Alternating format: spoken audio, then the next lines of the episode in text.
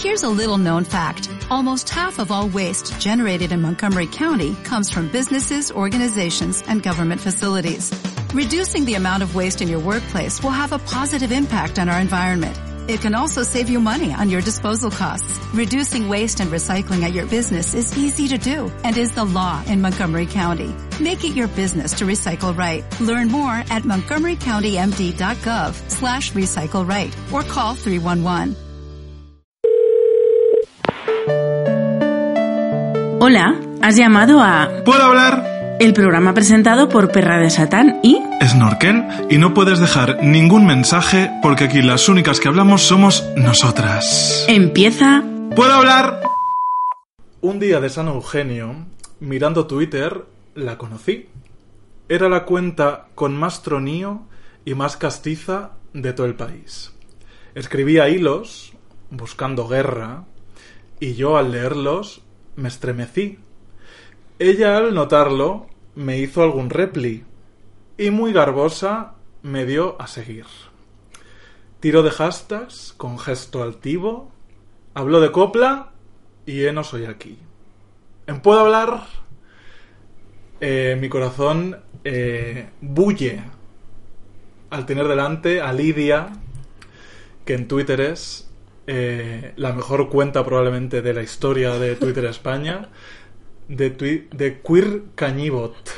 Lidia, bienvenida. Bien hallada, querida. Pisa morena, pisa con garbo. Bueno, estoy abrumadísima eh, por No esta extraña, ¿has presentación. visto? Con, Yo soy la única que está normal. con el relicario. Sí, sí, sí. ¿A ti te gusta el relicario? Meyer, hombre, claro. Y Me versión encanta. luego de Sara Montiel. Sí. Como y de toda- tantas otras. Claro, pero el, beef Raquel Meyer Sara Montiel Sí. tiene muchísima amiga. Esto de tiene voz de sereno, esa cosa Eso que hoy nos parecería tan fóbica a tantos niveles y Total. todo. Pues eh, Lidia, no sabes la ilusión real que nos hace tenerte en Puedo Hablar para eh, tratar uno de los temas eh, que no necesitamos ni prepararnos nada, porque es que lo Es que tenemos, real, lo sea, tenemos dentro. Esto es todo lo que me he preparado sobre el Camina tema. con vosotros. Muestra una hoja en blanco. Eh, eh, la copla de las folclóricas es que. ¿Cuál es nuestro primer recuerdo de una folclórica? Con Mm. cero años. Yo quiero hablar, porque puedo. Puedes, hablar. puedes hablar. Y quiero decir que el prim- mi primer recuerdo de la copla y de una folclórica es ni más ni menos que mi abuela. Wow. Mi abuela. Brava. Yo soy, eh, por parte de padre y por parte de madre, mis dos abuelas cantaban. Ujú. O sea, tú fíjate lo que ha salido aquí. Y, y, bueno, el- mi abuela paterna era más festiva, te cantaba cualquier cosa, Sí. pero la materna, copla. ¿Y qué, qué coplas cantaba? Pues eh, que yo recuerde más, me acuerdo mucho de María de la O. Y me acuerdo de una que nunca he sabido cuál es, que me, era la que más cantaba, de una caracola. Yo me acuerdo de una caracola. Una Coca-Cola. Eh, hablaba mucho de una caracola, el mar, no sé qué, y yo, no es Alfonsina y el mar, No. eh, que no es copla No, no es tampoco, no, copla, esto era copla, y era como un romance, y acababa todo fatal, yo me acuerdo de llorar, me acuerdo de llorar con eso que cantaba mi abuela, y yo me acuerdo que era de una caracola porque me la cantaba, mi abuela me cantaba mucho en el coche, cuando hacíamos viajes, hacíamos mucho viaje al pueblo, Sí. de Zamora capital al pueblo. Y, y en el, pues para entretenerme en el viaje, pues ella cantaba. Y tatuaje también cantaba. Qué Y- maravilla. Y, esa que me, me- me- me- que me hacía llorar siempre, y no sé qué pasaba, pero era súper triste. Y mi abuela, además, es una mujer de ponerle así mucho. ¡Ay! Mucho Senti- sentimiento. Que si no, no es copla. Si no hay lágrimas, no es copla. Y, fíjate, sí, sí, o sea que mi primer recuerdo es ese, mi abuela. Luego ya, pues la tele y lo que surgiera. La verdad es que ya, como folclórica en sí, Mm. ya no tengo un primer, un primer Recuerdo recuerdo. de una mujer, Clara. ¿Y tú, Lidia? Pues yo diría que así, casi un poco lo mismo, ¿no? El tema de mi madre, también esto de fregando, haciendo, limpiando, haciendo las cosas de la casa, cantando copla, ¿no? La memoria esa sentimental y tal. Y luego en la tele, yo sí me acuerdo de ser pequeña, ver a Rocío Jurado y que se alinearan los planetas. Y decir, ahora lo entiendo todo, pero todo, me todo. encaja ya, Ahora todo encaja. pumba. Sí, ahora sí. Yo creo que el, el primer- la primera que tengo en mente es Lola Flores, porque recuerdo el impacto cuando se murió, que es en el- fue en el año 95, yo Mm. tenía 6 años, Igual que y... yo eh, también. mía, Qué- vidas paralelas real. Eh, y yo tomé conciencia de lo que era la muerte porque se murió Lola Flores. O sea, es la- fue la primera muerte que yo conocí porque los, abuelos que conocí pues se murieron ya bastante después y tal, no había tenido una muerte en mi entorno, entonces de repente tuvieron que explicarme eh, que Lola Flores había dejado de existir. Lola Flores que estaba todo el día en la Qué tele. noticia tan mala. Claro, Qué entonces tú fíjate, y yo recuerdo como esa conmoción nacional, porque además ocurrió lo de Antonio a Sí, los sí, 15 sí. días, y como que fue todo muy, muy de copla también, muy trágico, Mm. y me tuvieron que explicar realmente qué era morirse, ¿no? Que era la muerte, y que llegaba un mo- momento dentro de muchos años en los que dejaría de existir. Y fíjate, me vino con Lola Flores, Qué barbaridad. en el que me pongan en el teatro de mi éxito, el Teatro Calderón de Madrid. Que vengan los mariquitas. Yo, qué graciosa eres, lástima. Yo ya sé hasta lo que van a decir. Luego fíjate qué hilo del que tirar Lola Flores, eh. Yo quiero repetir, por cierto, porque mientras estabais contestando me he acordado. Creo que mi primer recuerdo totalmente auténtico, Sí. cierro los ojos y lo veo, es una niña en Menudas Estrellas cantando Marifé de Triana. Ese sí que ay, es mi primer recuerdo con la copla. Es que tengo la cara grabada de esa niña con los dientes un poquito separados. Diastema. que ella cantaba en Tierra Extraña y siempre lloraba cuando llegaba la parte del calla todos Así con las manicas. pero ella se le humedecían los ojos y claro, por eso ganaba siempre, porque la tía era una manipuladora emocional. Y ese es mi primer recuerdo. Pero ¿era del, del Menudas Estrellas donde cantaban live o donde hacían Donde lip cantaban sync? live, donde Porque cantaban yo live. recuerdo estar tremendamente confundido porque cada vez era de una manera. Y muchas veces los niños solo hacían lip sync y a veces cantaban de verdad. Esta era cantaba de verdad. Yo lo recuerdo todo como cantando de verdad, fíjate. Yo Pues no había- lo- Hubo- lip hubo sync. Claro, ahí sí. ponían a, a- a- a los cria- a las criaturas con cuatro años haciendo así, como que cantaban y Hubo una que hacía de. Paloma San Basilio que se hizo famosísima también, la que hacía lip sync de Paloma San Bueno, Basilio. y estaba Tamara, Tamara la, mala, la de los boleros, Tamara Sí. la mala, la buena Sí, Llurena, obvio. eh, haciendo de Pocahontas. Sí. Sí. Colores en el viento de Así con un descubrir. vestidico tipo como más fiel. Y, y que estaba fónica y salía mala. Soy no, ya me acuerdo totalmente de Qué eso. maravilla. En, en Menudas Estrellas también eh, estaba Alaska. Sí, de eh, yo ahí Y. Martirio. Y, Sí, Martirio. Laura en castigo. Qué fuerte. Sin ir más lejos. Bueno, su boda, por favor. Pienso en ella todos los días por el rito. Zulu. Imaginaros ahora, inventó el apropiacionismo cultural y todo, Ni Rosalía, casándose con la otra con las tetas al aire. Total. Y ya que hemos sacado el tema tele, otro de mis recuerdos de la copla es la parodia nacional. Claro, Bueno, es que por se- favor. esa estrellita la moderna. Ay, ¿cómo sí. era la otra? La de Eh, la estrellita la moderna. Tony Sevilla, Sí. No, es, ese era el tipo, ¿no? el tupé. chico. Sí, Pero, pero, había otra. No me acuerdo, Estrellita. Era, estrellita era como más Venga. alta y la otra era más bajica. Y luego me gustaba, canta todo el elenco. Todo el elenco. Es que era lo más. que y cuando cantaban la de la peluquería, Eh, Que- eh, la de corazón, Cora. corazón, corazón pinturero. Y el bailecito. Mira, hay Qué que pedazo de artistas hay en las revistas de mi peluquero.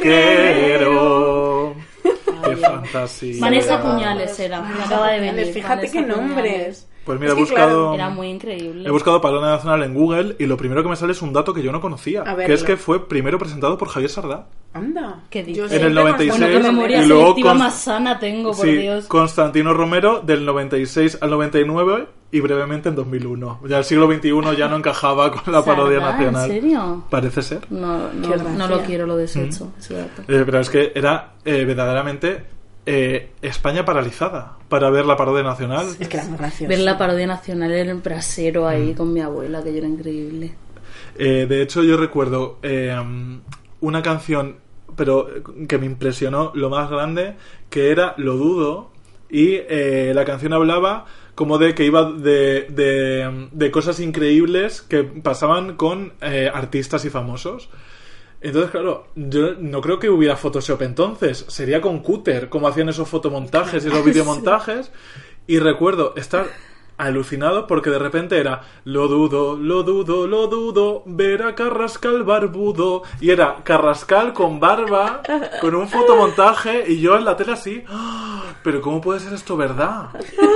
Sea que fíjate, con Lola Flores entendí lo que era la muerte y con, La con la nacional. parodia nacional entendí lo que era eh, la ficción. Todo- lo que era inventar parámetros cognitivos están Totalmente. por esto. Eh, maravilla. Yo me acuerdo mucho de, de una versión que casi me jode pena, penita, pena. ¿Os acordáis? Que fue a raíz de una noticia de- del tamaño medio del pene de los hombres españoles. y era, ay, pene, penito, pene. Que era como, no, por favor, menos mal que se me Yo fue. de eso no lo recuerdo tampoco. Eso fue así. Yo recuerdo también la conmoción con el, la- las operaciones de Sara Montiel, que ella siempre negaba, pero cuando realmente se reestiró Sí. como en el, eso en el 98, tal, que era otra completamente, y ella negaba porque ella en Sara una estrella, gran documental, Sí. decía, yo simplemente fui a que me quitaran un poquito de papada, que el médico con un cachito me dijo, mira, mira lo que te he quitado, mira lo que te he quitado. Pues había- no es que no recuerdo qué canción era, pero era iba sobre eso, sobre que Sara Montiel se había operado. Ay, que, Era ¿cómo una soy? Yo no me acuerdo fantasía. ninguna En concreto no me acuerdo de ninguna. La de la ñ. ¿Os acordáis? Ay, La me suena, estrellita, sí. La de la ñ era muy, muy mítica. Nos quieren quitar la ñ. Joder, es que estoy viendo la Wikipedia de la parodia nacional y de repente, claro, sale Bill Clinton. Qué cosa más de Hombre, esos de años. Mónica, claro. Sí, imagínate. Tanto, pobre la Pero no encuentro de- el elenco, que era lo que yo quería. Con, con Estrellita la Moderna.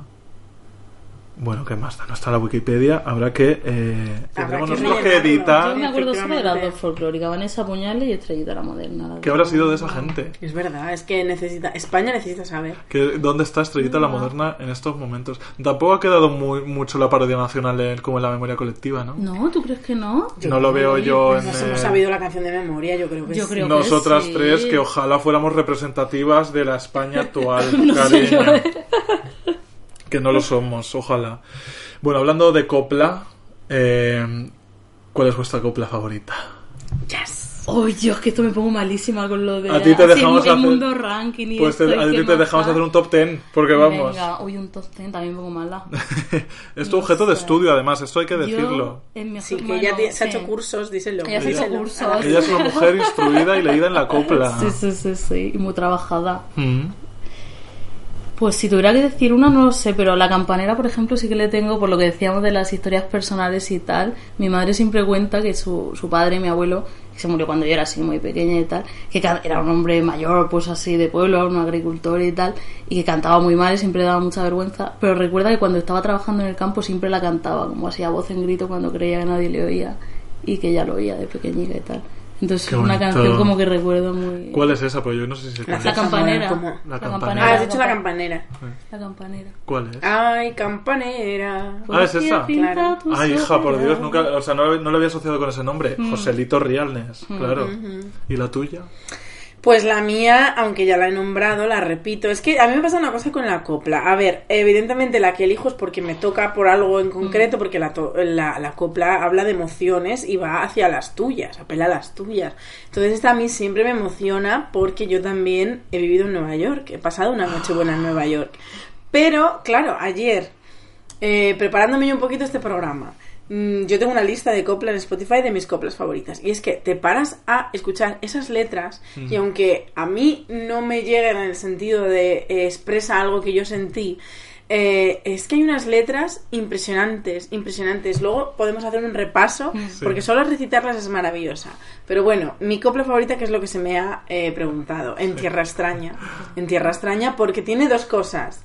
Una, eh, cuenta la experiencia de una persona emigrada en Nueva York que en la noche de Nochebuena eh, se acuerda de España. Algo que yo he vivido y que puedo eh, emocionarme porque yo también tuve que vivir una Nochebuena sola, porque ella por lo menos estaba rodeada de españoles. Yo no, porque vivía con judíos, con lo cual ellos Ay, madre. Nochebuena no la trabajaban. Que llevaban ahí desde Así que los que- echó Isabel la Católica. Así que yo sola, eh, celebrando una Nochebuena en Nueva York. Eh, luego esa copla también se me hizo más especial todavía porque se usó en Rec 2. En el tráiler de Rec 2 suena en Tierra Extraña y como Rec me gustó mucho, eh, pues es como que se me, se me Sí, se ganó puntos, ganó actualizó, sí. puntos.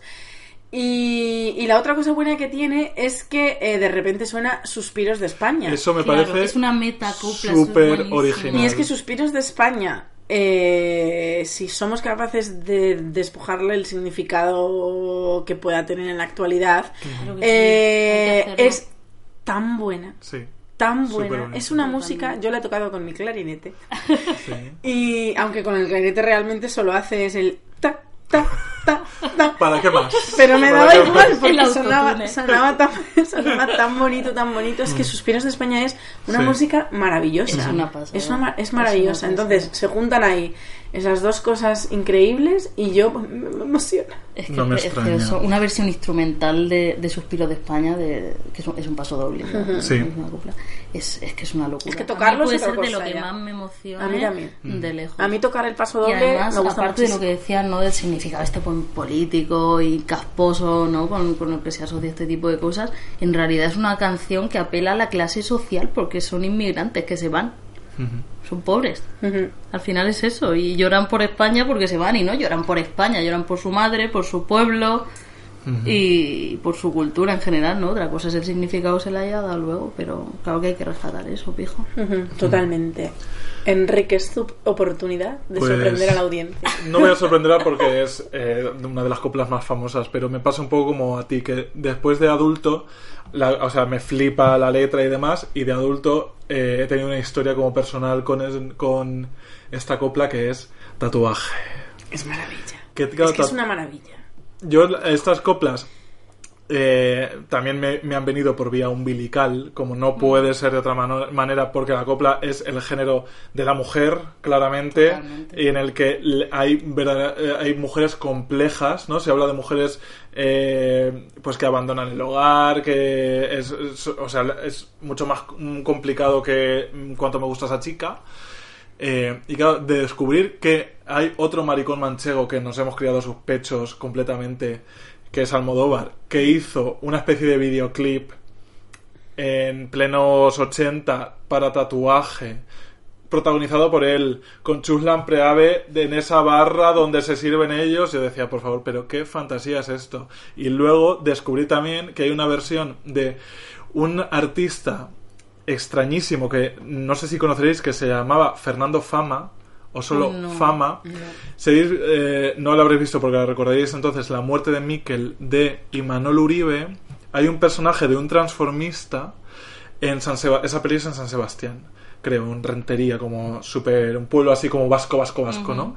Y entonces Imanol Arias, súper joven, eh, tiene como una fer con un transformista que hace unos números y tal, y que canta tatuaje con una base como electrónica de esos años y demás, que es una fantasía y que yo descubrí en un rastro en Alicante, Chica, en un single, está en YouTube y todo, perfecto, te lo paso, que te va a encantar. Y yo de repente vi fama, tatuaje, y claro, un, un travesti en la portada. Y yo decía, sin haber visto la película entonces, ¿eh?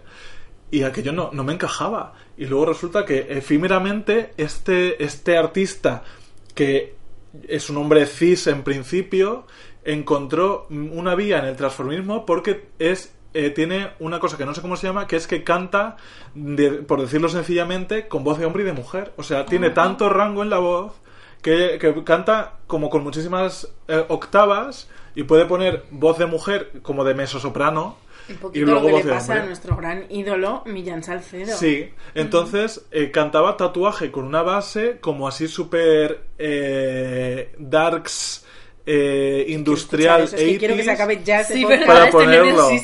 Eh, y claro, yo eso que lo descubro y como tantas cosas eh, tirado en un rastro, pues de repente ¡ah! tatuaje y luego es que tatuaje es que vaya pedazo de copla. Sí. Por otra parte. Y qué lectura más también de Querel, ¿no? Y de así mari- Absolutamente. Y el marineros. subtexto homosexual, porque decía que la copla es de mujeres y claramente es de mujeres. Y es de el único maricones. género pe- con enunciación plenamente femenina y tal, pero también es de maricones un poco, un poco. Sí, hombre, ahí Hombre, está. ahora ya casi Miguel todo. Ahora ya casi A mí todo. una, cosa- una que- de las que cosas que más me gusta de la copla es que empezó siendo del pueblo, pasó a ser de España Mm. y ahora es de los maricones. De los maricones. O sea, tú fíjate qué camino, de quién será dentro de 50 años la copla. Ya, eso es, una, es una buena pregunta, porque Sí. no sé si hay mucho relevo generacional en el mundo de la copla. Pues es, es un tema, yo quiero pensar que sí, ¿no? Lo que pasa es que yo, pues eso, yo mientras esté la pantoja viva es que no quiero ni pensar en relevo porque me da mucha ansiedad. Pero sí, sí que hay gente que canta copla. O sea, mira todo, el- todo el, el submundo este de los realities, de- Mm. se llama copla, de Atubera. Claro, a ver en si el está en Castilla, tienen mucha tele en de- cantar Mancha y copla. Murcia Ah, en tenemos uno Mancha junto, Sí. Atubera. Hombre, Y eh, es maravilloso. En Zamora la no y la Murcia, y No. Murcia juntas. Es el contrario del tui- el Twitter este de, mm, La guerra civil. Sí. Aquí nos hemos unido por la copla. Sí, la Qué santa fuerte. alianza de la copla, sí. Eh, yo no sé si en el siglo XXI. se- o sea, en el siglo XXI se puede cantar copla. Y se debe. Se debe. Pero se puede ser folclórica con estas figuras casi míticas. De la que probablemente la pantoja es la última viva, como tú dices. Bueno, está Gracia Montes, Angélico mío. Ya está, También. está en su casa, retira y tal, pero... Bueno, está- pero y por Carmen juventud, Sevilla, en principio. Pero en activo, sí. Será digamos, la que, que- que, en- sí. que en activo la pantoja. ¿Se puede ser? Pues no sé si se puede ser porque tenemos un problema y es la autoconciencia. Ya. Como digamos a otro nivel, ¿no? Entonces es como que, que a veces sí nos sentimos folclóricas, pero lo hacemos de una manera pues como muy conscientemente performativa y tal, que creo que sí que devalúa un poco lo que es la esencia misma de la copla, que es lo camp, es decir, que esa Sí. performance, que ese exceso y tal te salga de manera natural. In- eh, inconsciente, Exacto. vamos, que no lo pretendas. Exacto. Ya, yo no sé si la pantoja. ¿Tú crees que la pantoja es autoconsciente en ese sentido o no hay distancia entre Maribel? Es que, es que no hay distancia y si es autoconsciente, es autoconsciente a un nivel que nosotros no estamos preparados para entender A un- todavía. es semejante al de Los Ángeles, como Sí. decía Aramis. Un plano Sí, de, se- no, de no, perfección. Es que te lo digo absolutamente. Vamos, Sí. estoy convencidísima, claro que sí. Porque te- tú además, el paso de la pantoja por supervivientes Bueno. es agiográfico en Lo- tu claro, caso. lo estoy viviendo con todo el rango este que decías eh, musical, pues yo con todo el rango de emociones, para arriba, para abajo. Ujú. Pero bueno, ya estoy mejor, ahora ya me he acostumbrado a verlo todos los días, pero al principio en serio fue muy fuerte, porque ella se, pues eso no se prodigaba tanto su imagen y tal, ¿no? Y siempre Ya, estaba hija, muy pero el controlado dinero es cuando lo que apare- tiene. Hombre, El dinero poco, poco le dan. Estoy harta ya de Poco le dan para lo que todo vale. el mundo, poco le dan para lo que vale. Yo no sé si pensando en alguna figura mm, con tintes de, de eh, folclórica, pensaba yo en Falete, Bueno, claro, fíjate. Falete, claro. Yo no sé si Falete llegó demasiado pronto. ¿No? Yo creo que llegó en el Yo momento creo que llegó bien, ¿no? Llegó estupendamente. Lo que pasa es que ahora se ha escondido. O sea, el problema de Falete llegó en el momento que tenía que llegar, revolucionó lo que tuvo que revolucionar, eh, se instauró como figura, porque que a, a pesar de todo, Falete está reconocido, o sea, igual que otros cayeron en el, Mm. en el mundo de los mm, común de los mortales y ya no fueron capaces de salir de ahí, Falete sigue siendo reconocido como una de las grandes voces de España y una figura. Pero, ¿ahora dónde está Falete? ¿Qué está haciendo Falete ahora? Yo creo que, no- o sea, Claro, Debería estar sí que le cantando. tengo- Le pista. sí. desde el momento en el que sale en tu cara me suena, también hay una distancia ya con, ¿no? Con estas figuras es que míticas. Pero estaba- salen tu cara me suena, pero luego vas a verla en teatro y es que ya no te suena su cara, cariño, porque es que vamos, te has quedado ciega de, de, de escucharle, te has, te quedado de ciega. brillante. Ya, la verdad que Eh, sí. No me Pero escuches, que no te veo. estaba en, en tu cara me suena haciendo de María del Monte, Falete, aquello de verdad que me parecía forzar los límites de la realidad. O sea, yo estaba en mi casa diciendo, Agujero de gusano. What is this? De repente tú. aquello era origen, aquello era una locura. Yo quería darle vueltas a la peonza Y luego, esa. bueno, por favor, el nombre tendrá que salir. Rosalía. Rosalía. ¿Qué tiene Rosalía de copla? Uf, Dios, que Rosalía... El nombre tenía que salir. Ya, que sí, sí, no. que, tenía que salir. El debate está encendido. La leña. La arde. leña arde. Rosalía es o puede ser fol- folclórica. Yo, para mí, no. Claramente no. Hay una cosa que las une, que es que, eh, bueno, las une eh, en cuanto a la figura Rosalía, no a ella, que es que ella también eh, bebe un poco de lo popular y de lo Sí, lum- no claro. lumpen, Sí, pero sí, lo lumpen, o lo sí. lumpen incluso, sí, muy estetizado y desde La cuestión luego es de qué manera Claro. bebe, ¿no? Que ahí es un poco de donde viene la, la problemática. Bebe, eh, yo le veo dos comparaciones con una folclórica. Uno, eh, bebe de lo popular y dos, ya ascendió al cielo. Es Sí. decir, eh, Rosalía ya no es de este mundo. Como no En fue el de este mundo Lola Flores y no fue de el este mundo de, de la distancia con tal, probablemente sí. Lo que pasa es que sí que es cierto que, que a mí eh, todas estas cuestiones del apropiacionismo cultural y tal sí que me preocupan, o sea, no como para utilizarlo siempre contra una misma persona, porque no me parece que alguien en particular tenga la culpa, digamos, entre comillas, de lo que es un fenómeno global, ¿no? Pero sí, sí me parece que habría que pensarlo y darle una vuelta, ¿sabes? Y en concreto con el tema este de, de lo gitano, de lo flamenco, de tal, del uso desde las grandes eh, figuras que siempre son blancas, etcétera. No sé, cuando me, si me preguntas por este tema, al final yo lo que suelo hacer es lo que espero, por ejemplo, que hagan conmigo los hombres cuando hablo de feminismo. Como yo soy paya, como yo soy blanca, pues lo que más hago es callarme y escuchar a, a las gitanas lo que tienen que decir, que tienen mucho que decir con esto. ¿Sabes lo que te digo? Ante la duda prefiero dejar que, que quien verdaderamente sufre esa opresión, pues, pues hable, ¿no? Pero bueno, de todas formas, la copla no tiene por qué ir ligada a ser gitana. No, la copla no, me No, refería a flamenco tampoco, más en sí, el caso de... sí. en Sí, el sí, caso, sí. Y no intrínsecamente, pero, grandes, bueno, pero pues- obviamente no, no se puede desvincular. Pero- Yo pensaba ahora mismo... no, la, la copla no. O sea, bebe, evidentemente, y de hecho pues también es por, problemático en ese sentido, ¿no? Tanto por lo gitano como por lo andaluz, porque eh, lo decía Carlos Cano en su momento, ¿no? Cuando se le puso en el, en el franquismo el apelativo de canción española. Decía, ni es canción ni es española, es copla y es andaluza. Es decir, que claro, es que todos los problemas identitarios están imbricados por todas partes. Es que lo español es lo andaluz para muchísimas cosas, ¿no? O la imagen del desarrollismo, Claro.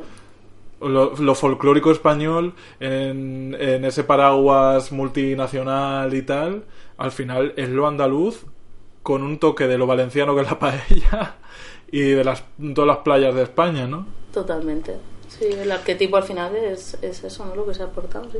Mm, eh, hasta que llegaron los sombreros mexicanos a los chiringuitos de playa de todo ya, el, pues, el fue levante español para que los americanos que vinieran que pens- pensaban que o sea pensaran que Estaban en Acapulco, en Acapulco totalmente Eh, estaba yo reflexionando hace un momento eh, sobre el tema el acento de Rosalía y eh, o sea este acento impostado completamente porque no sé si visteis las stories de María Isabel Bueno, cantando malamente. incluidas en la tesis ya directamente. y efectivamente lo natural claro, y la distancia completamente insalvable que había entre una y otra. Y eh, pensaba en Rafael y en cómo él eh, estandarizó o en mi, en mi memoria musical estandarizó el seseo como Sí. único única marca posible de, del habla andaluza Mm. estandarizada dentro de la canción él siendo andaluz aunque es de Jaén, que probablemente no es, eh, un- no es un- uno de los acentos o de los dialectos más marcados y más eh, andaluces en lo en todo lo, lo ancho de la palabra, ¿no?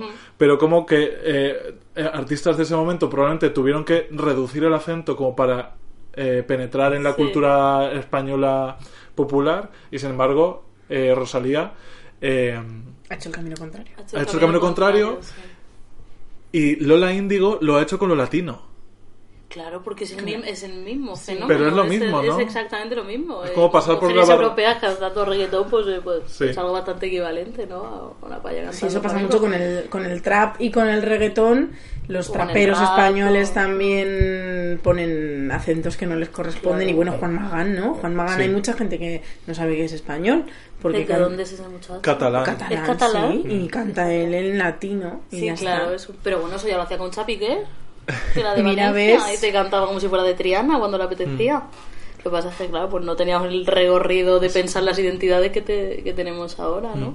De todas maneras, yo, y y eso creo que es de lo que más me cuesta en la vida, sí que te digo que cuando canto copla, de una manera pues no profesional, obviamente, intento no poner acento andaluz y probarlo cuando cantéis en vuestra casa porque es jodidísimo. Sí, Claro. No, a mí, a, mí, a mí hay ciertas expresiones, o sea, yo también que soy muy... A mí me gusta mucho cantar, yo he cantado en público muchas veces, pero copla nunca me he atrevido a cantar en público, porque eh, por el respeto, yo creo, ¿no? Ah. Porque primero, ¿qué necesidad tengo yo de que la... O sea, no, perdón, ¿qué necesidad tiene la gente de escucharme a mí cantar copla?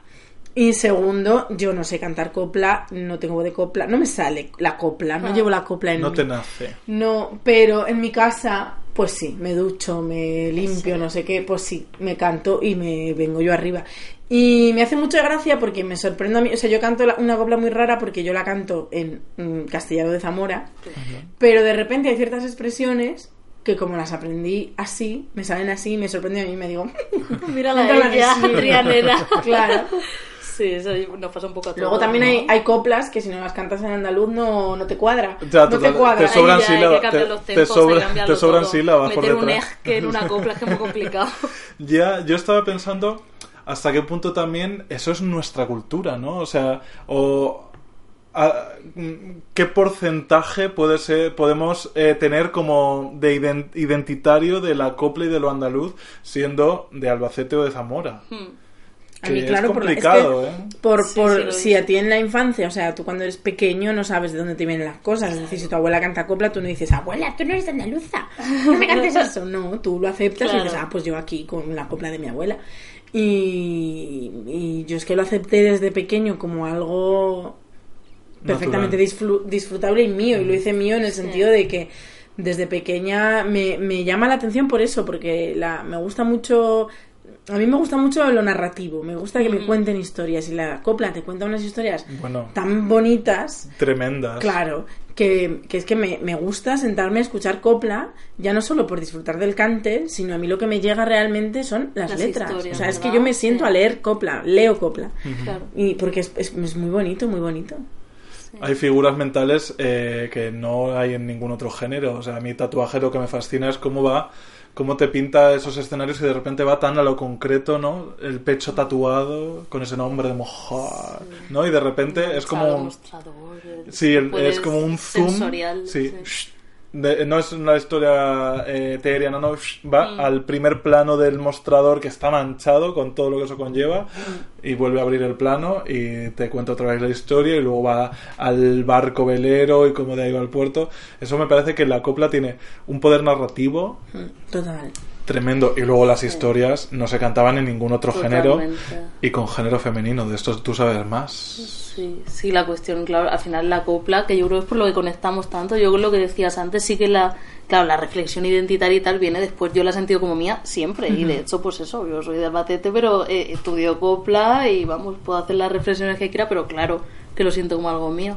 Y lo siento como algo como mío, creo que precisamente por eso, por esa, por, porque es un género que es como como la memoria de la de cierta feminidad española de pues eso de clase obrera de las canciones que cantaban nuestras abuelas en una posguerra jodidísima y era y era un pues un refugio no y un, y un salvador ta- o sea un salvador un, un flotador de alguna manera no y hay un hay un libro súper interesante sobre sobre esto sobre Concha Piqué que se llama Copla y supervivencia y que precisamente habla, es, es de, una, de una escritora estadounidense, y habla de cómo en España se utilizaba la copla, y en concreto las, las coplas de la Piquer, y habla sobre todo de tatuaje, como una especie de metáfora para que los vencidos, que no podían hablar de lo que les pasaba, no podían elaborar un, un duelo de forma pública, lo, lo hicieran a través de las canciones.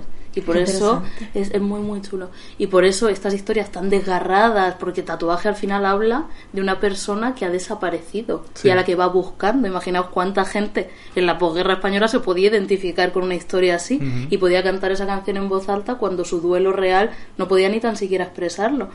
Entonces, claro, el estudio de verdad profundo de la copla es tirar de muchísimos hilos de la historia sentimental de, de nuestro país, pero a muchísimos niveles. Tú que eres más ducha en este terreno, ¿cuándo nace exactamente la copla? Pues, años eh, 20. O sea, la copla sí, andaluza. Sí. La copla, ¿no habéis estudiado vosotras las coplas a la muerte? Hablamos de sí, claro. Claro, claro, la, la copla como, como género, digamos, lírico, pues es, es mucho, es muy anterior, evidentemente, pero la copla andaluza como género musical, años 20, 30, Sí, cuando- a partir del, del cuplé, el- como claro, desarrollo del el- cuplé, de la tonadilla. El cabaret español. Claro, metiéndole y empieza pues, eh, pues eso. O sea, la Relación copla- La copla nace como espectáculo, o sea, nace como me voy al, a un sitio Sí, concreto a, a- a- a sí. escuchar copla, no como, no como, yo qué sé, no como cinta de casa que te pones en tu casa. Hombre, claro. Eh, No pero yo, del cuplé directamente. yo pensaba que el cuplé era como la evolución de la copla y no al No, no, revés. es, ¿eh? al, es al contrario. El cuplé, El cuplé me parecía como más De hecho, el, psicalíptico, pro- ¿no? el propio nombre viene de, viene de ahí. Copla viene de, de cuplé. A su Yo- vez viene de cuplé de dos versos que, Mm. que riman. Pues fíjate, yo eh, siempre he pensado que era al revés. Me parecía como más moderno el cuplé porque era como más picantón y tal, aunque tiene más sentido que eso era lo, llamativo, ¿no? De los espectáculos públicos Claro, eh, que había en los años 10, 20 Claro, de hecho y la- demás. las letras más picantísimas son eso de los de pues casi de finales del siglo XIX, principios del XX, los años 20, tú lees cada cosa que te que da pudor hasta ahora. Ay, madre. Estas cosas de mi Eso también la cantaba mi regadera. abuela, las- Yo tengo eso. aquí un jardín, Mi ¿quién me lo va a regar? cantaba, cantaba esas canciones y yo no las entendía y me hacían gracia. Luego, el día que las entendí es que me acuerdo del shock de, uy, pero si esto está hablando de sexo. Tengo un jardín en mi casa que es la mar de re bonito. No tengo quien me lo riegue, lo tengo muy sequito. Qué Sí. fantasía. Sí. Y em, ¿qué, qué pasó para que se, se volviera el couple eh, más serio, ¿no? Porque al final la copla es un género literario pues que huye más de, o sea, son metáforas mucho más potentes, más profundas, más no sé si elaboradas, ¿no? Pero más trágicas, ¿no? Ahí hay un, un elemento súper melodramático en la propia copla, ¿no? Uno se pone a cantar copla y, frunce el ceño, ¿no? Y, es, es- y como que afecta la voz, tú estás cantando cosas trágicas, ¿no? Sí, es que al final la copla, en realidad si lo pensamos, el otro día que preguntaba a la gente en Twitter y tal, ¿cuál es vuestra copla favorita? Y, y como es normal, pues mucha gente se liaba con, con pasodobles, con tal. En realidad es que si lo piensas, el repertorio de la copla es bastante estrecho. Es, no sé cuántas coplas habrá exactamente, pero es un repertorio bastante estrecho y tiene nombre y apellido, Rafael de León. Ujú. Básicamente, bueno, y Uchaíta O sea, y mucha, y mucha te más iba a decir gente. yo que cuando y dices lo de que cuando pero la Rafael de León, yo creo que eh, quien instituye como el canon en sí de, de lo narrativo, muy influenciado por, por Lorca también, evidentemente. Que hay dos cosas importantes. Primero, que mm, eso dices del, del café cantante, es decir, que si tenía espacio la comedia, el otro gran género que le hace frente a la comedia es el drama. O sea, se- pues en la natural, copla ¿no? hace el drama. Y luego, que de repente llegaron, yo iba a decir tres nombres en vez de uno, Hmm. Quintero, León y Quiroga. Sí. y Sí. ya está. Y ya La no Santísima. Trinidad de la copla. O sea, gracias a, a eso, a que esos tres coincidieron en el espacio-tiempo, eh, pues ahora estamos aquí haciendo un podcast de... Sí, Y Ochaíta y Solano, pobrecito. nos olvidamos de ello, pero sí, pero si al final son Quintero, León y Quiroga. Las grandes, grandes coplas son de ellos. No, pero me sorprende por- porque ya os digo que en mi cabeza siempre había sido completamente al revés, ¿no? Como que de lo serio había se había desgajado lo más lúdico y lo más picantón y demás. Entonces me interesa real saber qué pasó para que se profundizara, ¿no? En, en- en los temas y en las composiciones y demás y que quizás lo que como en nuestro programa de series, ¿no? Que de repente eh, la cosa se vuelve en la edad de oro de las series, todo es más complejo, mejor hecho y parece cine, ¿no? Sí, Pues con el sí. pasaría lo mismo. Sí, un poco eso y la, la- el, el cruce con lo específicamente andaluz, porque el couplé tiene mucho más que ver con lo francés, por ejemplo, en, en cuanto a melódicamente, etcétera. Entonces, por un lado es el cruce con lo, con lo andaluz, con lo aflamencado, y por otro lado eh, el cruce con el romance. Como, como género literario, que es lo que le da esa estructura que decía narrativa, porque la, la copla Sí, siempre la que se habla, la copla es una historia en tres minutos y la copla es narrativa. Te cuenta una historia con un principio y con un final. Y eso, si, si no pues, sabes distinguir muy bien los géneros, es lo que la diferencia más fácilmente, por ejemplo, de un paso doble, de una zambra, de otros muchos géneros, es muy, muy, muy marcadamente narrativa. Yo ahora que dices esto eh, me doy cuenta de mi propia ignorancia y probablemente yo estoy llamando copla a cosas que no lo son. Seguro. El paso doble sí, porque yo he sido también eh, miembro de la banda de mi pueblo y Honorario. tocábamos, claro, y tocábamos paso dobles porque tocábamos aquí las tres el clarinete. Sí. Es una cosa que nos une mucho a Woody Allen, socorro. sí, espero que no nos gusta mucho más. ¿Te imaginas? Bueno, un gran narrador también, ¿por qué no? Sí, Mm. Verlo por ese modo. Eh, el paso doble, otro género completamente reivindicable. totalmente vamos, reivindicable. Yo le recomiendo a todo el mundo que toque un paso doble. Que aprenda a tocar el instrumento Es, y es toque un que es una doble. cosa que es se precioso. somatiza, Sí. se te mete dentro. Es que solo el tiempo contra tiempo ya te punchan, Sí. punchan, Sí. punchan, Bailar punchan, un Pa, paso doble. Y bailar un buen paso doble, bien agarrado. Es que Eso mira, es eso es una, de sensualidad, la eso gente es, no tiene eso es una cosa que echo muchísimo de menos. A, en- a mí me gusta mucho una verbena. Y ahora, claro, el electrolatino Ya. mató a la verbena, porque ahora las verbenas ya eh, no... Las verbenas Ya. de hace 10 años tenían como su también su estructura, primero para los mayores, luego Sí, para los medianos, claro. luego para los rockeros, no sé qué, que eran Sí. los que quedaban los últimos. Y en el, en el primer pase del baile, que era la canción melódica, eh, un pa- tres pasodobles mínimo tenía que haber, y luego una rumbita, luego una Chica, en mi cumbia. pueblo es así todavía, Uy, en también Zamora ya no, pueblo. En Zamora ya todo electrolatino, de primera hora a última. Sí, ¿Cuándo son las fiestas de Montealegre? Montealegre es un pueblo paradigmático a todos los niveles. Las fiestas son el 15 de agosto, el Día de la Virgen, claro. mítico. Es que es el 15 o es el 16 San Roque. Claro, en, mi- en el claro, mío en- en es San Alpera. Roque, Y yo en Alpera. vestida de manola, en la ofrenda y con todas las cosas. Hombre, que, que menos. Pues eso, que yo, o sea, una cosa que, que le echo en cara a mi generación, ya no te digo las posteriores, es que no saben, o sea, ya no es que no quieran, porque puedes decir, no quiero bailar en paso doble, no me gustan, es que no saben. y es lo más fácil del Claro. mundo. Pues sí. Sí. Pero a mí me gusta mucho bailar. Yo lo que hago es en las fiestas, eh, pues cogerme a un señor. Claro, es Porque que un la, la señor gente siempre va a como- querer bailar un co- paso Exactamente, contigo. la gente como hace vínculos emocionales con los hombres de su familia, porque a mí me resulta dificilísimo. El único elemento que yo manejo para vincularme emocionalmente con muchos de los hombres mayores de mi familia es bailar un paso doble. Con tus tíos del pueblo, con tus primos mayores, con tus chicas. A eso yo añado que a los hombres mayores de mi familia, eh, siendo pequeño y sobre todo siendo adolescente y ya más adulto, siempre he, he dudado de en qué momento pasabas de darles dos besos a darles la mano. Porque eso es que te reconozcan como hombre Ya, o yo he como lo niño. Contrario, yo he hecho lo contrario. Todo el mundo dos besos y yo ahora por, por mi coño que le doy la mano a todo el mundo. Pumba, no le pumba. doy ya dos, más dos besos a un hombre porque Claro, no entonces de repente a mi tío Mateo, yo no sé en qué momento, pues de repente pasas de darle dos besos a darle la mano y yo al contrario, yo ahora ya vuelvo al beso. Es como, "Oh, es mi tío, ¿no? Pues yo qué sé, ¿Qué, qué cosa más fría. Deshaciendo el género nosotras solas. Totalmente. No En, la provi- en Albacete provincia. Madre mía, vidas paralelas. ¿Cuál es vuestro paso doble favorito? Que esto también me, gus- me Uy, qué interesa. Uy, difícil. paso doble, es que, es muy que difícil, suspiros muy de difícil. España tira mucho. Sí. Pero claro, A mí para tocar me por uy, el, el gato montés. por el Sí. reto, por el reto que me supuso tercio de quites. Sergio de Quites, Es que los mundo. taurinos Pues sí, hay que decir. es lo único que me Sí. orgullece a mí del mundo Sí. tauromaquia. real. Que son preciosos. Ah, Yo creo que el mío favorito es Amparito Roca. Ay, es Pam, que me para, pam, pam, pam, pam, pam, pam, es- pam. Esas escalas pam, pam, pam, pam, pam, pam, pam, pam, pam, pam, pam, pam, pam, pam, pam, así todo el rato. Y luego el otro día... para, para, para, para, Pam, pam, pam, que, eh, real que el otro día me puse... Yo tengo un conjunto musical pop, entonces... eh, Dilo, promocionate. Monterrosa.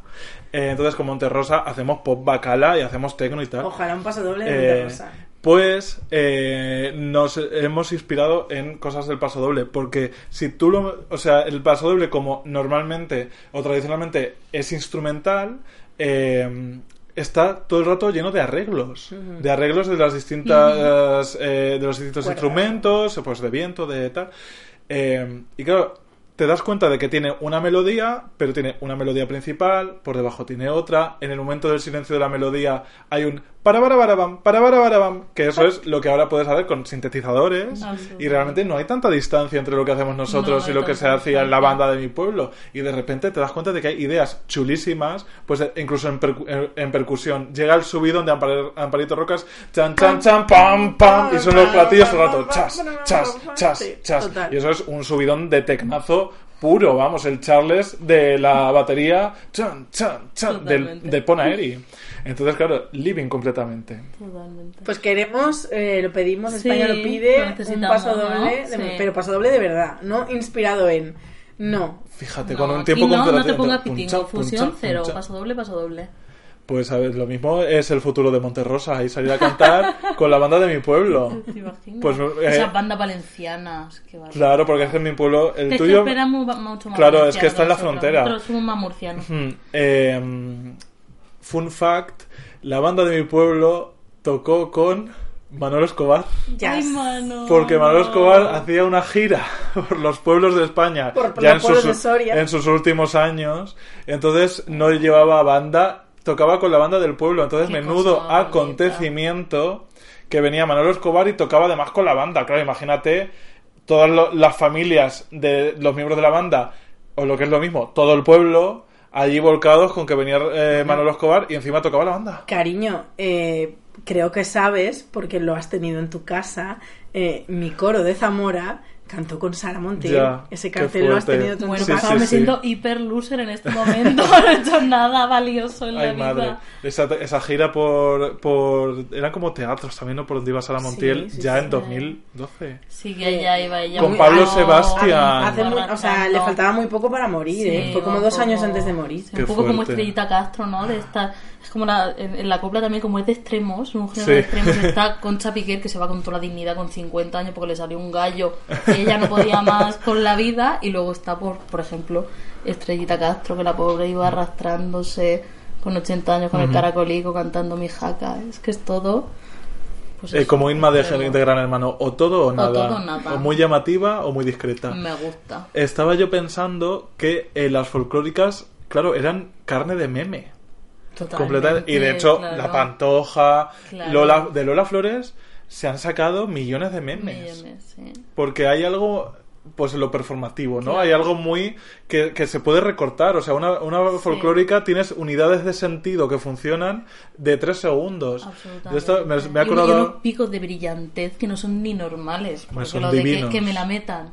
La bata, la bata de cola. Eso es lucidez, eso es, eso es un halo que le entraba a ella por la cabeza. Pues sí, he probado el porro, como no, la cocaína. Un un día, a lo mejor, un día que has estado cansado y te dan, pues sí, un toquecito. que hace? Que está muy amarga. Claro. Eh, y luego tres días de puchero y y beber de agua. mineral. y se puede hacer de de todo, todo. Pero con método. Con método. Es que claro, es re- recortes por donde recortes, tiene sentido y te sale, sirve. te sale. Eh, El ahora- tema de la. Te sale. Yo he pensado en esto Chomsky porque- está contentísimo Imagínate. con ella. eh, pensando en Concha Piquer, a mí me gusta muchísimo esa entrevista en Cantares. Bueno, la de los, los ojitos para Sí. arriba para abajo. Llegó la guerra. Pasó la guerra. Entonces, solo con eso ya ves perfectamente el posicionamiento que tenía con la guerra civil. es que Llegó la guerra. Pasó la Juego guerra. de ojos, pasó la guerra. Claro, pero aquí jugaba mucho con los ojos y de hecho, cuando decía, yo si no gano dinero, No. no me divierto. Y hacía como, ya hasta con un gesto un poco Chaplin. Era No, hasta chaplinesca. bueno. Hombre, claro, es que tú piensas que ya hizo Broadway. Claro. Antes de Copla, que ya Mm. venía preparadísima, de verdad. Que Sí. fuerte que aprendió inglés a la vez que español. Es que la, la historia de Concha Piqué es una locura, ¿eh? Mm. Que se la llevaron ahí de la huerta valenciana Sí, totalmente. siendo una cría. Mm. Eh, esa sí tiene una serie, ¿no? Como una, una serie sobre su vida. Ahora que van a hacer una de Lola Flores. Y todo mes. pues sí, sí que me Una figura que tiene to- pena, y luego Totalmente. La, la línea continúa como las buenas folclóricas de familia. Sí, sí, sí. Y la Conchita. hija, bueno, la hija que inventó el contouring, que lo inventó todo ella, que es una maravilla, una estética. Pobrecita, me acuerdo, el, el primer día que yo firmé en la Feria del Libro de Madrid, que algo para, para un escritor de antes, porque ahora es tan fácil. Es más, es más fácil, es más difícil no haber firmado en la, fe- en la última Feria del Libro de Madrid que haber firmado. O sea, lo difícil ahora es no escribir un libro y que te llamen para la Feria del Libro de Madrid. Pero hace tres años, bueno, pues todavía yo quería creer que tenía un poquito de mérito ir a firmar a la Feria del Libro de Madrid. Yo me lo tomé como un evento vital. Eh, yo iba a firmar mi primer libro, voy a hacer un poquito de publicidad también, Claro, kilo arriba, kilo no. abajo. Y nada, pues yo me siento en mi casetica a firmar. ¿Y a quién tengo enfrente de mí? A Conchita Piquer sola. Sola. Nadie le fir- na- nadie se paraba. En tierra extraña. Madre mía, ¿y qué firmaba ella? Eh, pues no sé qué había sacado, una biografía de su madre, puede Una- ser. sí, sí, sacó Ah, una- sí, sí, eh, la que se llama salió- algo así, como mi madre. o- Sí, que salió hace unos madre, años. algo así, sí.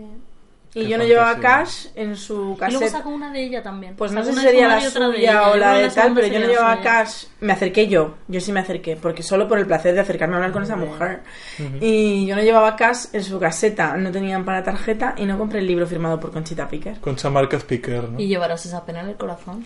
Pues Toda la igual vida. le tengo que hacer yo una copla. Es tu copla. Es mi copla. Hay otro género que me gustaría discutir con vosotras, que yo reconozco que soy mucho, o sea, es más desconocido para mí, que es la zarzuela. Uy, Mm. yo living, lo que más me gusta. A mí. Lo que más me gusta, una buena polla y una zarzuela. Aquí al revés. Yo canto zarzuela, me gusta mucho. Sí. mucho. ¿Cuál es la que más te gusta cantar? ¿Cuál es la que más? La que más me gusta cantar. A A ver ver, si coincidimos. eh, a mí me- Eh, Una eh, para cantar a dos. Es que solo he cantado entera, o sea, entera, Mm. porque luego en los highlights, eso ya mucho, Sí. porque por, el- por la coral en la que estaba, que hacíamos solo highlights. Pero entera, entera, entera, solo he cantado agua, azucarillos y Te iba a decir esa ¡Qué tía. fuerte! Tú Yo era sin duda niñera. te has creído que yo soy una cualquiera. Pues Esa yo es la que más me gusta. Yo era niñera. Y también luego, eh, ay, ¿cómo se llamaban? Barquillera. Era yo, no era protagonista porque, bueno, pues tampoco... Una no quería Claro. a nadie. Pero sí, sí, y, me, y es que es muy bonita, muy bonita, muy bonita, pero luego así, hombre, la, la verbena de la paloma, es que es... Esa no la he cantado entera, pero... O sea que eres más como de la de, la de género chico-chico. Sí, y me gusta mucho, me gusta mucho también por lo mismo, porque me gusta que me cuenten historias, la música es súper agradable, súper bonita. Y la verbena de la paloma de prin- O sea, esa es la que más he escuchado seguro. Me la pongo y es que, o sea, no tiene un pasaje malo. Y es muy divertida, tiene puntos muy divertidos. Y, y bueno, musicalmente me parece muy buena, muy buena. Pero Agua, Azucarillos y Aguardientes tan divertida. Es muy, muy divertida y yo diría la más castiza. Y luego hay zarzuelas que son una locura y una revolución. Ahora que hablamos de lo narrativo, la Gran Vía es una locura y en su momento fue una locura. La Menegilda. Yo Es- cuando es estaba, cuando estaba en mm, Nueva York cantaba mucho el tango de la Menegilda porque yo me fui yo per. Ay, mírala a ella, Y me claro. acuerdo de limpiar y, Y yo estamos ahí pobre, working class a tope. Totalmente. Pues tío, en la Gran Vía, eh, que ahora pues es algo normal, los protagonistas son las calles de Madrid que cobran vida. Y en, muchas universidades del mundo, se, porque además estuve ahora en Berlín y un profesor lo estaba, lo estaba dando en su clase de literatura surrealista. La Gran Vía como ejemplo de, de personajes pues eh, venidos de, de la nada, ¿no? De repente una calle era pues el Caballero de Gracia, la propia Gran Vía, la calle Sevilla, eran ellos los que los que eran los personajes. Es, es, una pasada a nivel a Y nivel otra ficcional. recomendación que hacemos, queridas amigas, si tenéis la oportunidad, id a ver una zarzuela. Además, no es tan cara como la zarzuela, ópera, no. que eso se agradece. Y Yo no he además visto es nunca una muy zarzuela. divertido. Pues tenemos que ir juntas. Ya en tenemos un plan para el Madrid- 2019. En Madrid es una locura, pero no sé si sabéis la que se ha liado con la última. Yo algo he leído. ¿Habéis leído algo? Hicieron una versión de, de Doña Francisquita Sí. y era pues un poquito moderna. Pero claro, ¿quién es el público más habitual de la zarzuela? La edad, la media de La edad son tercera, 60 cariño, la tercera años. Sí. Y en Madrid es otra cosa, porque en provincia somos muy agradecidos, hay que decirlo. Y yo voy en Murcia, en Alicante, y lo que nos traigan lo aplaudimos. Pero el público del Teatro de la Zarzuela de Madrid son abonados y son pues la burguesía madrileña, etcétera. Hicieron una función, así una versión un poquito más modernita y les pitaron, pero le- pero vamos, una locura. como- También te digo, ¿qué como necesidad hay como de folletín modernizar de, la de- de principios de siglo. Bueno, una No opción sé. eh, Pero es que de verdad que no era, es- la puedes ver, además eh, el Teatro de la Zarzuela, por lo que decías que no es tan caro, pero es que además todo lo pone en YouTube íntegras, las Anda, obras no están sabía. íntegras. O sea Bueno, que, pues ya tengo que- plan. sí.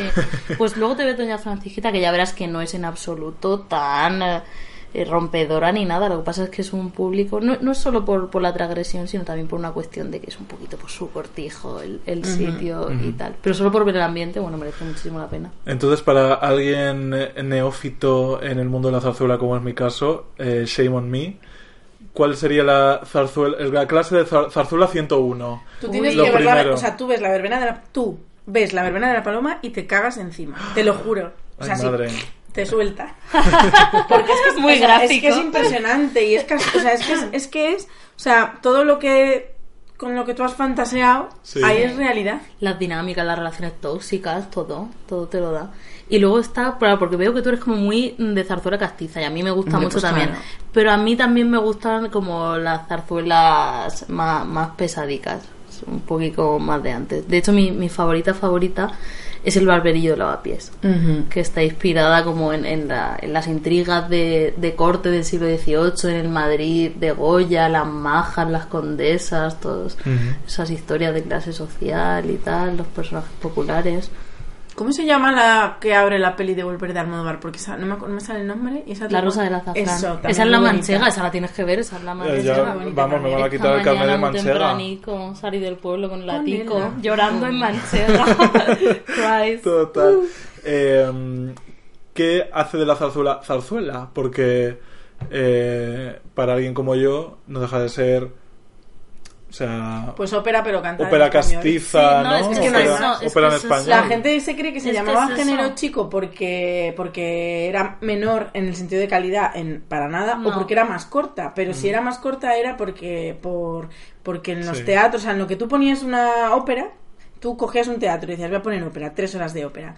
Pues las zarzuelas te duraban menos y así eh, se hacía lo de la silla caliente Claro. esta, ¿no? Sí. En una misma noche Claro. ponías tres zarzuelas y, el, mesa cuando estás de y el, el empresario ganaba tres veces en vez de una. Y, Y- básicamente es eso, es en, en español. Es ópera en español, Lo que pasa es que sí que luego funcionaba antes que hablábamos de, de, de, de. Eh, la, la distinción está de lo del el género chico era la zarzuela y el cuplé era el género ínfimo. O sea Ah, que al verdad, final sí que verdad. era operativo, ¿no? A nivel, Sí. eh, a nivel eh, mental de, Sí. de la gente y tal, en el imaginario De clase, colectivo, sí que estaba esa historia de lo chico, lo ínfimo y la ópera es como el verdadero género lírico, respetable, etcétera Claro, porque había ópera mientras se hacía zarzuela. ¿O solo había.? Sí, sí, sí. eh, es que la ópera no es, o sea, no es española, te quiero decir. La ópera es un género, como si dices, había pop mientras hacía rock. Sí, Claro. Eh, La ópera es del mundo. entiendo. Claro. Y la zarzuela es ópera en español, no tiene. Pero de calado no más popular, ¿no? Entiendo. Para- Mm, yo, no para necesariamente. Mm, Creo- yo lo asocio, creo- así Sí, como sí, ya sí, digo, sí desde el asocia, desconocimiento. Es que la ópera también era popular, que eso la gente no lo sabe. Porque, Claro, porque- nosotros vemos ahora porque que la ópera te vale hay tarantelas. y 200 hay- pavos en el Claro. Teatro Real, eh, pues claro, eh, dices, no, pues muy popular no puede ser porque yo no puedo ir a la ópera, cariño. No, pero antes, o sea, la ópera, tú- o sea, Mozart era el Netflix de, de la época. claro. Era darle al público, eh, se hacía, vamos, hacía las óperas como churros, luego evidentemente tiene algunas de calidad genial, o sea, de, de porque Mozart era un músico excepcional, pero algunas de las que más nos suenan, por ejemplo, se me ocurre la flauta mágica, eso era un churro, o sea, te Sí. quiero decir, para Mozart era un pa, pa, pa, pa, pa, venga, pim, Era pim, importante pim, la novedad, ¿no? Y la cantidad. Y, La y lo que gustaba de la ópera es que había un aria que te sonaba, que se te quedaba, y entonces eh, la gente luego la cantaba por la calle, y no sé qué, y formaba parte de la cultura y se transmitía pues como un meme, ¿no? En plan, igual que nosotros podemos, eh, puede haber una serie del momento y sea un Juego de Tronos, y salen en Twitter miles de memes de los mejores momentos de Juego de Tronos. Y con la zarzuela pasó exactamente lo mismo, solo fue la adaptación al español y pasó, y, y, y- y pasa- a- buscaban lo mismo, buscaban que hubiera un temazo en toda la composición para que la gente se dedicase a cantarlo por las calles y se picasen los unos a los otros a ir a verla. Y luego era muy común ir a la zarzuela y cantar tú. O sea, era sing along. Estaban Como Rocky cantando- Sí. O sea, cuando llegaba la canción famosa, pues todo el mundo cantaba. Y, y era o sea, cuando se ha vuelto elitista, por decirlo de alguna manera, es ahora. Ha sido después. Porque la Sí. ópera ahora no te va cualquiera. Y la zarzuela menos. Sí. Porque es más desconocida todavía. Pero más popular que la ópera y la zarzuela es que ya te digo, o sea, la ópera era el Netflix de- del siglo XVIII. Para la gente. Y la zarzuela totalmente. Y lo que decías de buscar un, un temazo que lo petara, incluso se retroalimentaba con el público, porque con la que decíamos, con, con la Gran Vía, el tango de la Menegilda tuvo muchísimo éxito y luego. Tú- cuando la ampliaron, hicieron como una segunda edición ¿no? de, de la zarzuela, incluyeron el tango del ama, porque ella contaba la historia desde el punto de vista de la criada y incluyeron con la misma música, pero la versión del ama. Es decir, El para que la gente tuviera, ¿no? Y entonces se hacía ahí como un bifeo súper interesante entre las dos. O sea que, claro, la conexión con el público era en absoluto lo unilateral y lo elitista que percibimos ahora.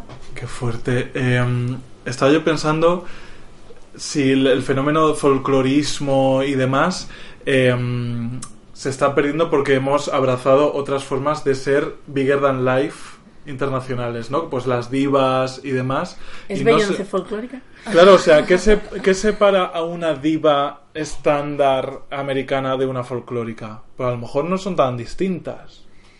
Mm, Pues a lo mejor no, quiero decir, en la esencia en el sentido pues de la imagen de sí misma, ¿no? Y de esa proyección, lo que decías tú, de estar como a otro nivel del común de los mortales, pues eso lo, eso lo tienen en, en, en común, evidentemente. Pero claro, pues sin el sabor patrio, folclórica, folclórica, por mucho que Kanye West se quiera mucho a sí mismo y se ponga oro, pues no es Lola Flores. No, pero Whitney Houston a lo mejor. Ahí tiene algo, ¿no? La historia Carmina. Claro, la, histo- la historia trágica, ¿no? Eh, los arrebatos, la transformarse en el escenario, Al aunque final fuera. es el éxito, ¿no? Es un poco la, Sí. la idea la idea del éxito. Y sobre todo, hay una cosa en común que es eh, patriarcado puro, puro y duro, y tú lo explicaste muy bien en un hilo, que era lo de las rivalidades entre ellas. Ajá. Que me gustaría que explicaras un poco también para que no, no haya leído ese hilo, eh, cómo no- nos empeñamos en que las divas tienen que estar eh, peleadas entre sí, porque no puede haber varias mujeres de éxito. Sí, exactamente. Es como es como una figura que funciona en el patriarcado, digamos, a, a todos los niveles. Creo que, no sé si es el, el hilo que dices, hablaba también de, de que fue de Baby Jane. Sí. De, de cómo se... O sea, ella ni siquiera, si habéis visto la serie, luego eh, Feud o Feud, nunca sé cómo se Feud. Feud. Feud. Feud. Feud. Feo. Feud. Feud con tilde en la Feud, como un alumno que me ponía el otro día para Foucault, Feuco. Me hizo un trabajo de, de 10 páginas poniéndome Feuco cada vez que lo decía. Hijo de ¡Qué puta, ¿de qué me estás fantasía! En fin, pues eso, en la serie esta se veía que en realidad ellas no se llevan tan mal. Era, era una enemistad construida por el director, por la productora, etcétera. ¿Por qué? por, para alimentar la idea de que la diva solo es una Mm. y, y, y para, para combatir a lo que más miedo le tiene el patriarcado, que es a la sororidad, evidentemente, ¿no? Entonces esa idea de que las mujeres siempre tenemos que estar peleadas entre nosotras. Lo que se dice casi siempre que dices, ¿te, te gusta la copla tal? ¿Cuál es una de las primerísimas preguntas que te hacen? ¿Qué te gusta más? ¿La pantoja o la jurado? Mm, Como si fuera una disyuntiva, ¿no? Absolutamente excluyente. Y al final funciona eh, con, con esa misma con esa misma dinámica totalmente patriarcal. sí. Pues para pon- ponernos a sumar, os propongo hacer como RuPaul All Stars. Si tuviéramos que hacer un casting de folclóricas vivas o muertas de este país para reunirlas a todas y hacernos como una zabache, Uy, como el gran espectáculo del milenio, ¿quiénes estarían? ¿Y por qué? Pues hombre, dos ya las hemos dicho. Rocío Jurado e Isabel Rocío Pantoja. Jurado, Isabel Pantoja. Yo una que no dejaría nunca en la vida, Imperio Argentina. Porque me parece de verdad la más completa, como a todos los niveles. A lo mejor, no sé, de historia personal o de a nivel memético, no es tan espectacular también por la época, ¿no? Porque no tenemos tantas grabaciones de ella. Aunque bueno, claro, oírla a ella diciendo que Hitler con ella se portó fenomenal y que era una muy buena persona, eso roza la fantasía máxima. Total. Luego también cuando decía que, que ella tuvo tres maridos y a los tres los mató de amor. Que loca estoy. Maravillosa. Pero Imperio Argentina es la más completa y Ya musicalmente la que mejor educación musical tenía y como actriz era increíble. Yo soy muy de Imperio. Ujú.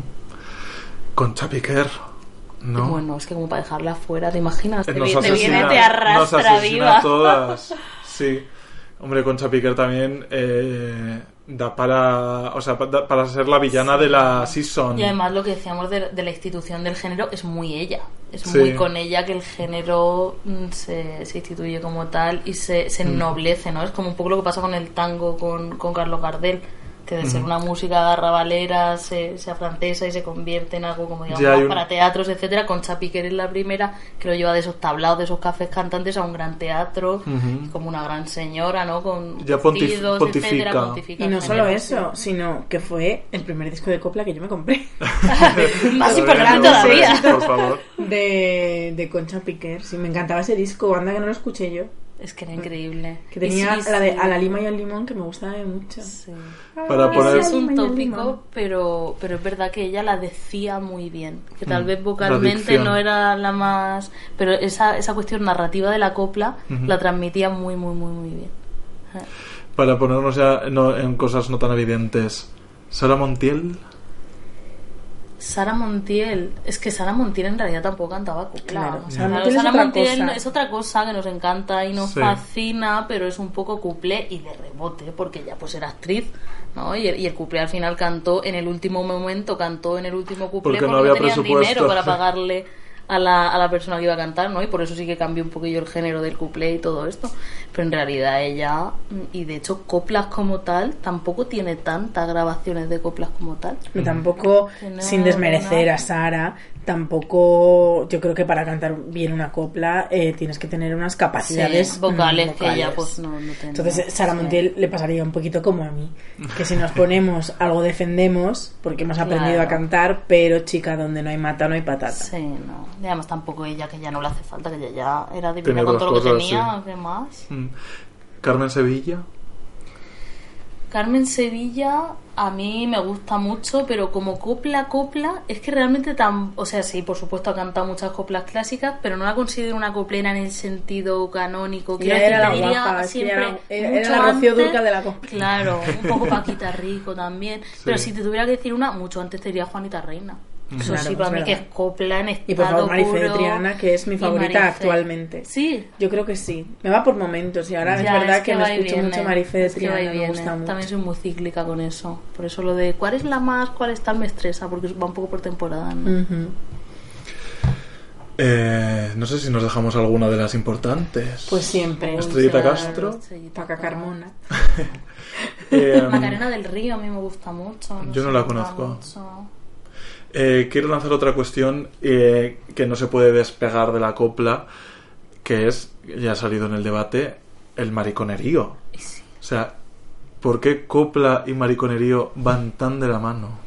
porque es hablar desde los márgenes, es hablar en esa, en esa España de, de la posguerra, eh, pues absolutamente patriarcal y en la que el discurso hegemónico estaba mm, manejado absolutamente, bueno, como ahora, por otra parte, ¿no? Por, por el hombre cis, heterosexual y falangista, en este caso que mejoraba mucho la situación, pues al final la copla era un discurso desde los márgenes y al final no solo la copla, sino el flamenco y todo lo flamencado en general históricamente tiene mucho que ver con, con, con identidades periféricas en general, digamos, y eso también tiene que ver con su, con su vínculo con, con el pueblo gitano. Esto lo, lo estudia mucho una, una investigadora que se dedica al tema del flamenco, se llama Alicia Navarro, y lo relaciona y lo estudia desde la concepción de Foucault de los anormales.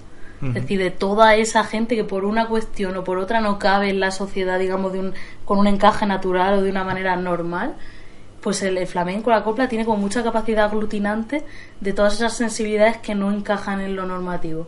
Y siempre la ha tenido. Y a las pruebas nos remitimos que cuando un hombre se viste de mujer para subirse a un escenario tradicionalmente en España, es que se viste para cantar copla o derivados y se claro. viste de folclórica y al final no hacen como Chad Michaels que se operan para ser Cher, sino aquí serían pues las jurados, las pantojas Totalmente. y de hecho lo canónico del drag español es ponerte una bata de Es cola ponerte una bata de cola, y absolutamente. el pendiente de aro y la de plástico Sí. Y además la- han mantenido vivo el género, lo que decía de hay un futuro, hay un tal, el- la escena transformista, ¿no? Que es como mucho esa palabra así setentera del transformismo, ha mantenido muchísimo la copla y esa- esas relaciones, esos vínculos mm, de los maricones con las copleras, ese golosina, que, que a gusto Bueno. estaría aquí esta tarde con nosotros. Imagínate, por favor. Eh, eso es esencia viva de la propia copla, desde, vamos, desde el tuétano. Hay algo también como muy... mm, Es eso, ¿no? Lo del discurso de los márgenes y demás, pero hay algo muy marica también en, la- en las propias folclóricas, ¿no? O, a- a- algo de, de ese maricón, eh, de la vida soñada de ese maricón, ¿no? Porque al final es, hay mucho deseo, mucha pasión reprimida, Mm, totalmente. ¿no? Eh, hay cosas a las que pueda apelar alguien que está todo el rato a punto de que se te, Claro, de que te, esos- se te esos- salga el torrente. Amores, esos amores prohibidos. O sea, es que yo era pequeña y yo escuchaba esos amores prohibidos y tal. Y yo decía, que está hablando de mí. Está hablando de mí. Apela al maricón, pero también apela a la bollera. Sí, Parece- claro, o sea, a veces parece ma- que ma- no- maricón lo que decimos no en el sentido estamos, sí. inclusivo. Sí, y, y al final es eso, ¿no? Porque son unos amores pues siempre perseguidos, siempre vividos desde el exceso Sí. y nunca ninguna copla canta la historia normal de un hombre y una mujer que se enamoran y se casan y tienen hijos. Eso no existe, ni se le espera ni lo queremos. Siempre es algo Queremos tormentoso, dramático y lacrimógeno. Luego hay, hay una cosa que yo creo que puedo estar equivocado, es muy propia de la copla, que es que como la cantaban hombres y mujeres, siempre están las marcas de género un poquito en el aire, Sí, ¿no? Sí, con eso Eh, ayer, cuando mucho. estaba repasando letras de estas que me gustan, hay, yo creo que el mejor estribillo, bueno, desde mi punto de vista, claro que yo no soy aquí, el estribillo que más me gusta y más me emociona de la copla, eh, te he de querer mientras viva. O sea, ¿qué estribillo, por favor? Y entonces yo dije, eh, voy a buscarlo para leerlo, para darme el gusto, porque es algo también que recomiendo, leeros una copla. Sí.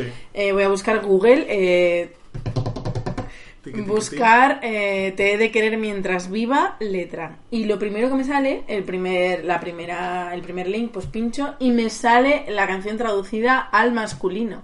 Es decir, una canción que Sí. es, es, mm, eh, el- a mí me gustan mayores de antes, de una mujer que se ha enamorado de un hombre mucho más mayor que ella. La gente por la calle le va diciendo qué haces tú con un hombre tan mayor que no es para ti. Y ella le dedica un estribillo fabuloso que me encanta a mí de cantar también cuando estoy sola y nadie me ve, que es eh.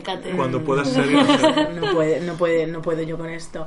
Que es por mi salud, yo te juro Yo te que eres para mí lo primero y me duele hasta la sangre de lo mucho que te quiero. Es que esto es lo más grande. Y, y es eso, y también la bien pagada, o sea, Sí. había muchísimas eh, coplas que se, que claro, se si tú eres la bien pagada, si yo soy la bien pagada, Claro. eh, yo creo que esa permeabilidad del género o esa, esos caminos posibles también eh, entroncaban mucho, ¿no? Sí, Con... totalmente. Pero a mí, fíjate que a mí el hombre en la copla no me interesa. A mí tampoco me gusta. Yo solo le permito que cante copla, yo para mí, para los demás que canten lo que quieran. Yo, para mi, pa mis entrañas, Miguel de Molina y Falete. Period. Esa, esa es toda la masculinidad, fijaos, Sí. que puedo soportar yo Y la no, es- copla. no es que sean hombres... A mí, por eso te digo.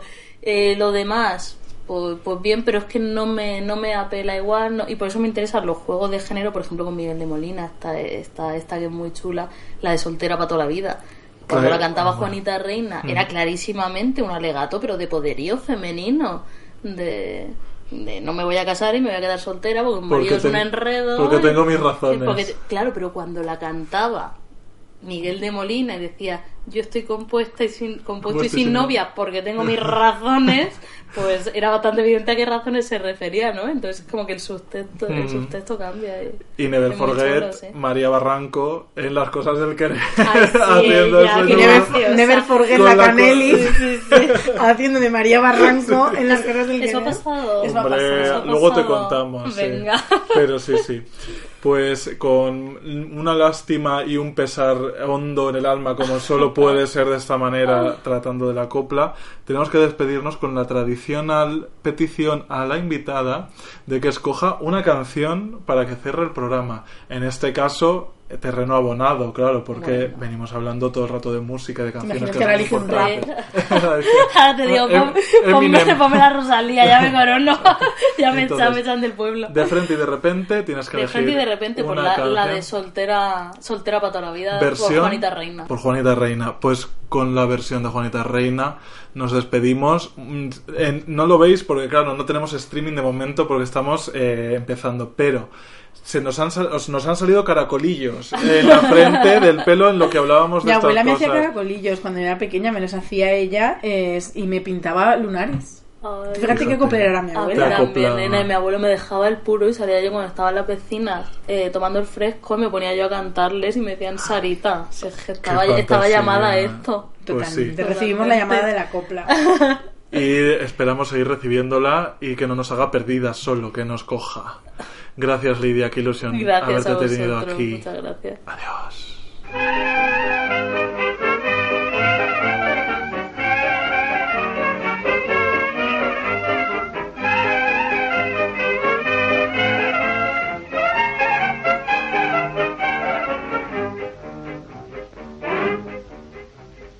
Tuve un novio barbero y una vecina me lo quitó. Tuvieron tres surumbeles con la cabeza como un faro. El guardia de los padrones dijo que espanto que atrocía. Cabeza de esta familia soy unos cuantos kilos será con el barbero. No me he casado del quebraero de tres cabezas. Yo me he librado. ¿Por qué no te casas, niña? Dicen por los callejones. Yo estoy compuesta y sin novio, porque tengo mis razones. Marido, suegra, cuñado, diez niños y uno de cría que la plaza, que la gripe, que tu madre, que la mía. Son muchas complicaciones, soltera pa' toda mi vida.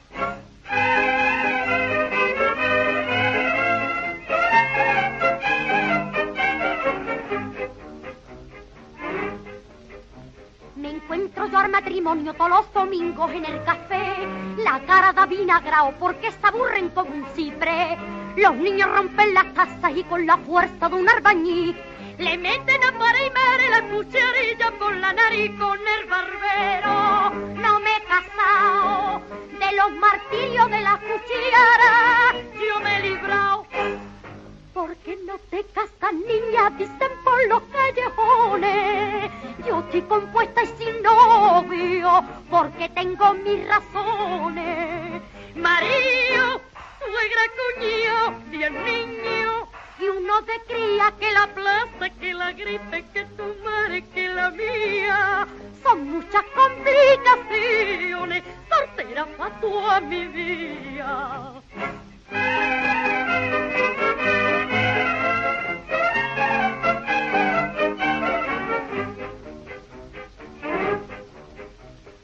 Cuarto de mi vecino es un pellizco de habitación. Por eso duermen de noche las tres cabezas en el balcón. La casa se bambolea con aquel peso fenomenal. Y pita la chimenea como los barcos en Artama con el barbero. No me he casado del terremoto de San Francisco. Yo me he librado. ¿Por qué no te casas, niña? Dicen por los callejones. Yo fui compuesta y sin novio, porque tengo mis razones. María, suegra, cuñado, diez niños, y uno te cría que la plaza, que la gripe, que tu madre, que la mía. Son muchas complicaciones, soltera para tu mi vida.